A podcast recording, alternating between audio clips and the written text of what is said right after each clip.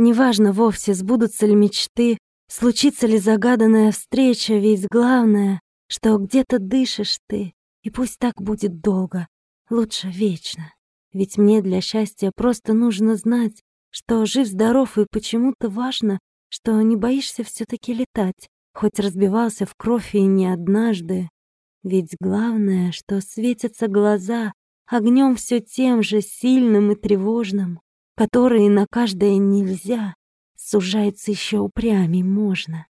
И знать я не желаю, не хочу, кого ты любишь, губишь, рядом держишь. Последний гвоздь сегодня вколочу в гроб, наконец-то, умершей надежды.